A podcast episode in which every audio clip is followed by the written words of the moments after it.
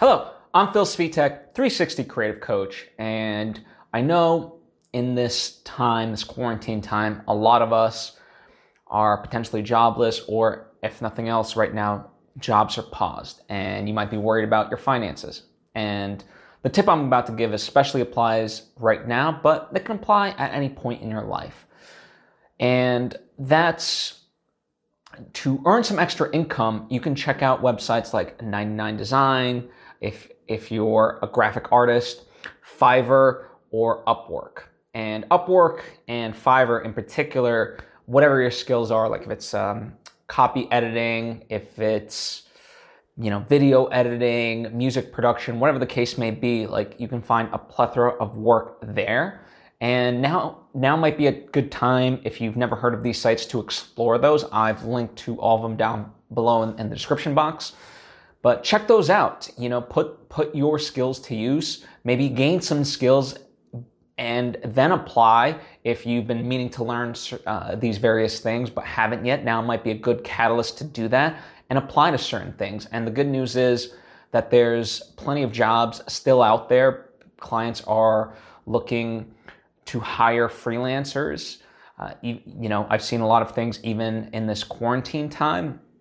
And so that's could be a good way to pick up some extra income.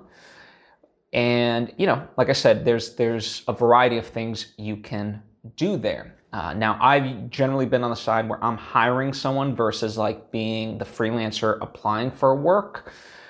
But nonetheless, you know, all the basics of applying towards any job really apply in the sense that if you see a posting, don't just put in a generic cover letter or answer, you know, these in a, in a kind of a generic way.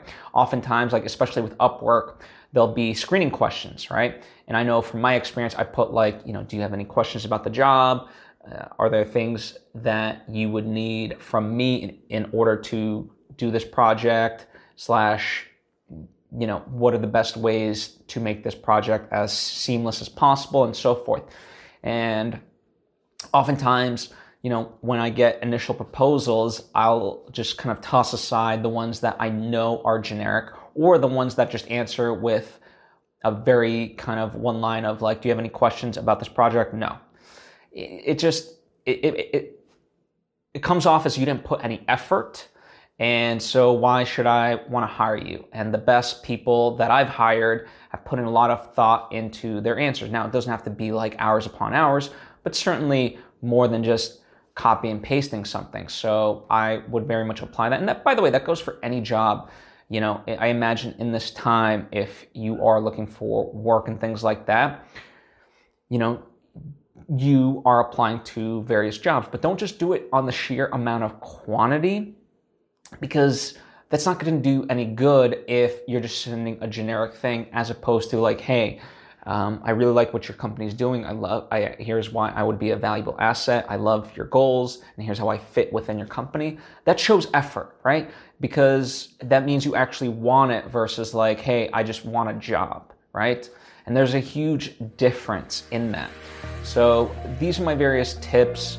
Um, you know, if you're looking for freelance work in these times and just in the future as, as well. If you have any questions by all means, comment down below or hit me up on social media at Phil Svitek. I would be happy to answer for you. And if there's other websites in this vein that you think are beneficial, by all means, uh, comment as well because I would love to know them. And certainly by putting it in the comment section, other people can see it as well. So it will benefit them.